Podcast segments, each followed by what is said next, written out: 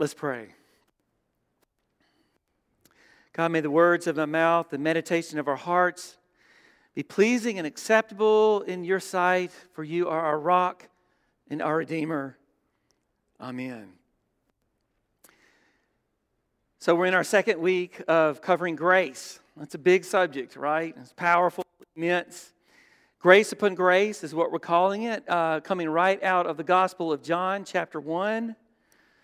We center and elevate God's grace over all. That's, that's the center and the foundation and the rock upon which we build our theology. It says in the book of discipline, grace pervades our understanding of the Christian life. Grace is the undeserved, unmerited, and loving action of God in human existence through the ever present Holy Spirit. Grace charis, gift. Three weeks ago, I walked over from the office to the corner market to get some sushi and a glass of sweet tea and a Heath bar. That's my routine. And so I walked over there to get that and was right there at the conveyor belt, right there where you put your groceries there and it rolls it on down. And there was a young woman there. Uh, purchasing. She was ahead of me, gave her plenty of space. And the register person who was ringing it up, and that old conveyor belt just rolled that sushi and that Heath bar and that sweet tea right on down to the register. And the woman working the register wasn't really, uh, uh, she didn't notice that it wasn't mine. She thought it was hers. And so she started, she started ringing it up on that young lady's account. And I looked at her and I said, That is so sweet of you to take care of my lunch. And she looked at me quite surprised. And the registrar, the, the woman working the register was a little embarrassed. And uh, we all had a good laugh. And she looked at me and she looked at the register and she says, I'm buying his lunch today. I'm buying his lunch today. I kind of like it's kind of hard sometimes when somebody does something nice to. No, no, I, I I've got $10. I don't need it. Here's the money. No, no. Lunch, lunch is on me, old man. I guess she was thinking. But anyway, lunch, lunch is on me. Lunch is on me. But why was I so resistant to receive a gift from, from a generous and from a kind stranger? And then I walked away kind of feeling guilty. And then I thought, I didn't even ask that woman what her name was, right? But man, lunch was so good that day. And I told her that day, I said, you know what, I appreciate that. I'm going to pay it forward, to what I told her. Lunch tasted better. Um, but what a surprise of grace that I received from a young lady. Grace is one continuous movement toward us from God. It's not a thing, it's, it's a movement, it's, a, it's an energy, it's who God is moving toward us. It is the marrow of the bone of the good news, right? It's revealed by the story of Jesus that you've heard since you were three years old, and you keep, we keep plowing the soil about who this Jesus is because it teaches us what shape and form this grace is in. Because we believe Jesus is the exact imprint of God's very being.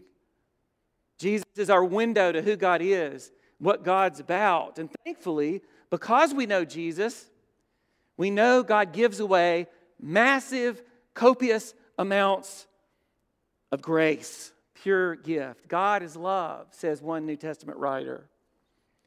Though this grace one movement toward us, the founder of the Methodist movement, John Wesley, he experienced grace in three different ways, and that's sort of the Methodist way. We don't have a trademark or a monopoly on grace, right? But, but, the way we talk about grace is sometimes very unique, and it might be our unique gift to the world to remind the world about this. We experience grace in three different ways prevenient, prevenient grace.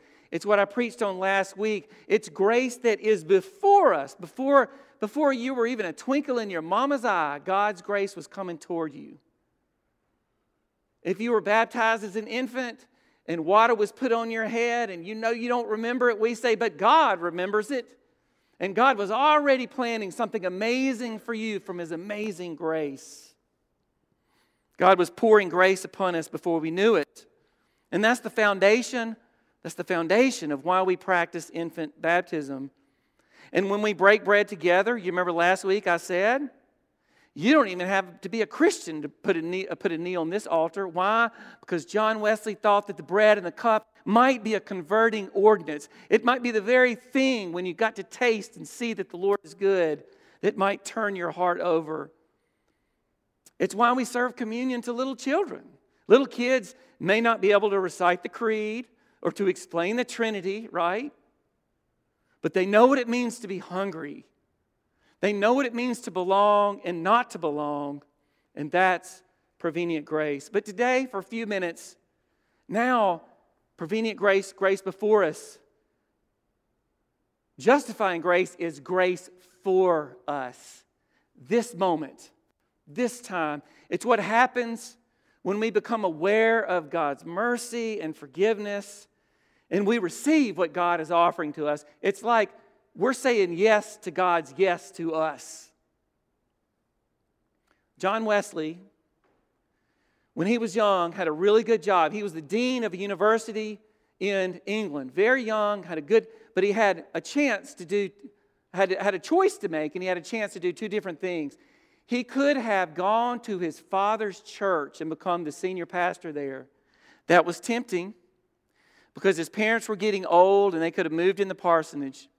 Or John Oglethorpe invited him to go to the Americas and be the priest in Savannah, Georgia, in a colony called Georgia. He chose the exciting one, Georgia, and it was one of the worst experiences of his life. Everything that could possibly go wrong during those few months in Georgia went wrong. He was on a boat and it was shaking and the waves were crazy and lapping up and he thought he was as good as dead. And he was panicking and he was shouting at God, as God save me, right? There were some Moravians. It's a, it's a, it's a denomination that predates uh, Methodist and there are a lot of them in Bethlehem and they're a, a beautiful people, beautiful tradition. He saw these Moravians praying and singing praises to God. And he said, What's wrong with this picture? You know, I'm, I'm an ordained priest in the Church of England, and I, I feel like I'm panicking, and these Moravians over there are worshiping. He barely survives it. He sets foot in the, on the beach that day in uh, St. Simon's Island, Georgia. And, uh, but the storm doesn't stop, it gets worse. He had a crush on this young lady, Sophie Hopkey. He thought, wow, I think I've met the one and only. And uh, they started dating. John's brother, Charles, said, John, you're a missionary, not time to be dating anybody. Cut it off. And so he did, but he didn't tell Sophie Hopkey that. John Wesley wrote a lot of books. He didn't write a lot about, you know, um, a strong courtship, you know, or how to train, you know, whatever. So she got mad and she started dating somebody else, and she brought her boyfriend to communion. And John Wesley was not in the mood for an open table that day. He refused to serve Sophie Hopkey communion, not knowing that Sophie Hopkey's uncle was a lawyer in town, and they pressed charges against John Wesley for slander. And he caught the next boat back. Failure. Failure. John Wesley had done everything right, an amazing, smart guy, but he was a failure. He felt like a failure and he thought it was all over. And he didn't even know if he believed in God anymore, much less could be an Anglican priest. Peter Böhler, another Moravian, said, uh, uh, uh, counseled him and, and dragged him to a Bible study at Aldersgate. Luther's preface to the Romans is what he heard. He might have even read what Pam read to us today. And this is what he put in his journal. About a quarter before nine, there was a change which worked in my heart through faith in Christ. He said, I felt my heart strangely warmed. I felt I did trust Christ, Christ alone for salvation, and an assurance was given me that He had taken away my sins, even mine, and saved me from the law of sin and death. John, at that point, set out to do bold things for God because Jesus, he knew at that point, without a shadow of a doubt, had done bold things for him. He preached thousands of sermons. He rode on a horseback all over England. He started tens of thousands of small groups. And so strong was this movement within the Church of England that the, that the nation could not contain it. And 200 years later, millions of people have benefited from the small group mindset of classes and bands and of this grace that Wesley enjoyed. You see, grace means this if it means anything God does not reduce us to the worst things we ever did, but God loves us. That is astounding if you think about it. From this point on, John Wesley would flip the world on its head. Paul, the writer of, the, of, much of the New Testament, Pam read chapter 5, Romans chapter 5. It uh, is the first letter in order in the New Testament, right after Acts.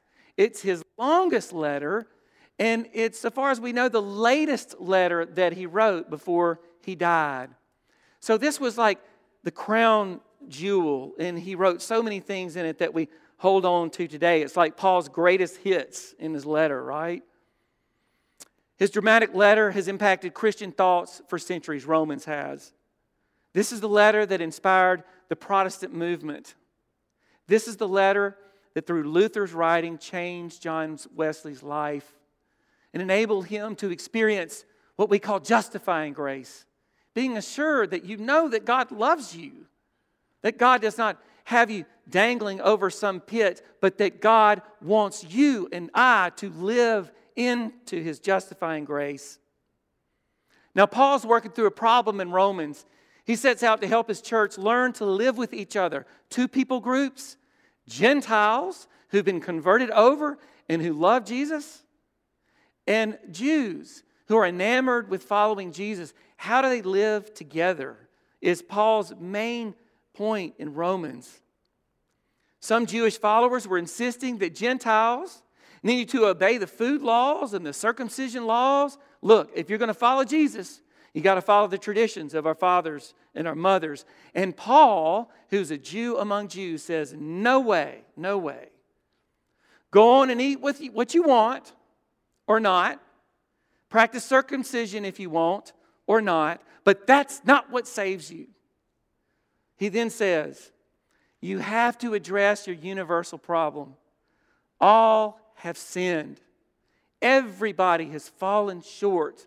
We've all got a long list written on that piece of toilet paper, right? And no amount of law abiding will save you.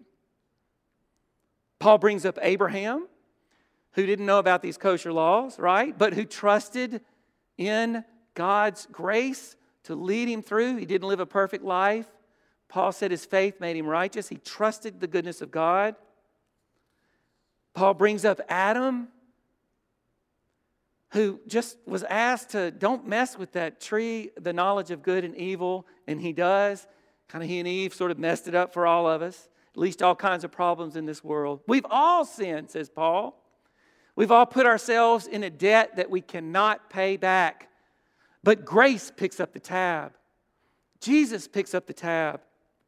This is the hope that you and I hold together, right? That God can change us into God's people. No religion or denomination can do that. No willpower can do that. You can't save yourself. This is the good news, though, because you don't have to. You don't have to justify yourself. God has already done it. Justifying grace is about the past, the present, and the future. We read about this in Romans 5. You just heard Pam read. While we were sinners, Christ died for us. So something God did before us. Much more surely, then, says Paul, Now that God, now that we have been justified by his blood, that's the present. We have been, present perfect tense. We will be saved through him from the wrath of God. God is saving us now. Salvation, justifying grace, means you can start living that life right now. Living saved is a present reality that moves with us throughout our life. Let me go back to my own experience, like I did last week, about um, growing up in a small town, an awesome town. I love Brookhaven. But many people that I grew up with, not all but many, saw justification or salvation as fire insurance, right? They would scare you into some decision. It was all about avoiding an awful place. It was something you did that got you a ticket to heaven. But Paul would say salvation happens right now. You don't have to die to receive salvation, you don't have to wait until you die. So when I got back from my revivals, all these revivals in Brookhaven, and my mom would say, Hey, what'd they ask you, Bruce? And I'd say, Well, that preacher got up and said, All heads bowed and all eyes closed. And he said, If you died tonight, would you go to heaven or hell? That's what he said. And my mom would say, Bruce, can I give you a better question? If you're alive tomorrow and you don't die, where are you going to go? What will you do? That's a John Wesley question, if I've ever heard it. So, what if you wake up tomorrow? How are you going to use this amazing, powerful grace that God has given to you right now? That God doesn't want you to wait to receive. Paul himself, the writer of Romans, was converted on his road to Damascus he was knocked off his horse. He was confronted by the living Christ who said, Saul, Saul, why do you persecute me? And he was changed. Three days later, Ananias came and laid hands on him and said, Brother, be healed. Paul was not changed in order to secure a place in heaven, he was changed to be on earth in an entirely different way. And he was. Paul was angry he was so mad at the first Christians. They were messing up his faith, and he felt justified in holding the coats for Stephen while people stoned him to death. And he set out to end this fanatical movement that was happening in his faith. And Christ took away that anger and that pride. And Paul went from being the main objector and the main persecutor to being the main guy who was willing to be put to death for the truth that God saves us all, no matter what we've done, no matter who we are. We can't save ourselves. We can't even save our children. Not the right school, reading all the blogs, or signing them up for sports. None of that can save them. Our political candidates can't save us, no matter how slick their ads are. No ruthless political packaging can add one quality minute to your life. Only God. We cannot flourish without the grace of God. I was told in some places growing up that Jesus was there to, because God was so mad at me, that He was there to satisfy an angry God. He was there to change God's mind about me. And my mom would say, What did they say? And I'd tell her, She'd go, No, that Jesus was sent here to change our minds and our hearts about God, not God's mind about us. God's always loved you and me and us and can't stand it when we do things to hurt one another. It's not God who needs changing, it's us. God never hid from us, we hid from God. So being justified by God means that you never have to justify yourself. And look at the benefits that we read. We have peace with God, we have access with God in this world, right here, right now. Now, justifying grace, and I like this analogy. Justifying grace is kind of like in a courtroom. Have you ever heard this? Maybe from a preacher or a teacher. It makes sense. You were guilty. You're in the courtroom.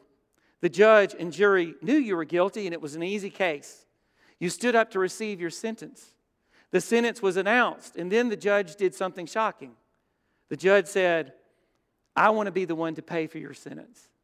I'll step in. I can see how that's a powerful image, especially for people that have a really hard time forgiving themselves. But Wesley, oddly enough, didn't use that analogy a lot. He saw justifying grace not as a verdict, but as a healing. And he talked about when Jesus would forgave the guy on the mat, right? That they dug through the roof and they came down and then he said, I forgive you. And what did he say? Take up your mat and walk, is what he said. I know you've not lived the life maybe that you've wanted to live, but Jesus says, I forgive you. Let's start again. Let's throw, let's, let's drop it in the river and start again. I've got the living water for you. I know that, that you're here at the, at the well, at the middle of the day, and I know that people have shunned you, but let's start all over. Because God's promise is right here. It's not miles away, it's not some secret. But you know, there are some people walking around that know every word to amazing grace, and they haven't experienced what it is. They can sing it, they know every word, but they don't trust it. In a way, they're walking through their own misery. Some people are like, Well, Bruce, do you believe in heaven and hell? Oh, yes, I do believe in that because I see people walking in it every single day. Sort of a living hell that they won't release themselves from, but they won't accept it. They won't, they won't trust that God really meant what God said when God said, I forgive you. They're waiting by the conveyor belt at the corner market and they can't turn the corner. They won't let God pick up the tab. Don't let that be you. If you've ever felt forgiveness wash over you to where you could move again and you can start over, where you feel free again, you've experienced justifying grace. You didn't do anything to earn it, it was always there for you. And you finally heard it. And it brought you back into a right relationship with God. That's grace. That's justifying grace. And you did nothing to deserve it. You just said, okay, God, I quit, I give up, I surrender. And God did it for you. Now, some people have had a St. Paul experience. Some of you could stand up and tell me the time you were knocked off your horse. Other people are like, Bruce, I don't know that I ever had one experience like that, but I've had these moments. And either way, your story is true and genuine because God's grace pervades us all, whether it was gradual or fast. You know, when the thief on the cross turned to Jesus, he didn't know any doctrine. He never had gone to church, and he, he only done terrible things that led him to that circumstance. Yet when he turned to Jesus, Jesus turned to him and Jesus promised him a place in paradise today. This day, he said, You'll be with me, justifying grace. The same grace available to John Wesley, to Paul, to John Wesley in his failure, to Paul in his anger. The same grace available to the thief on the cross is available to you now. You can be a new creation in Christ. You can be born again. And this is justifying grace. Let the lady in front of you pay for it. Let her take up the bill because her name is Grace. She's glad to do it, and it'll make all the difference in the world. Jesus paid it all for you. Let us pray. God, don't let any of us get out here today without knowing that you paid it all. That you picked up the tab with your life and your death and your resurrection. You did something beyond our wildest dreams and beyond our understanding. Certainly, great is the mystery of your gospel, O God. Help us, Lord, to receive it today. Your pardoning, unmerited, ridiculous, copious amounts of grace that you give to us all through Jesus Christ our Lord. Amen. Our final song, I think it's uh, page 365. It is. I love that. That's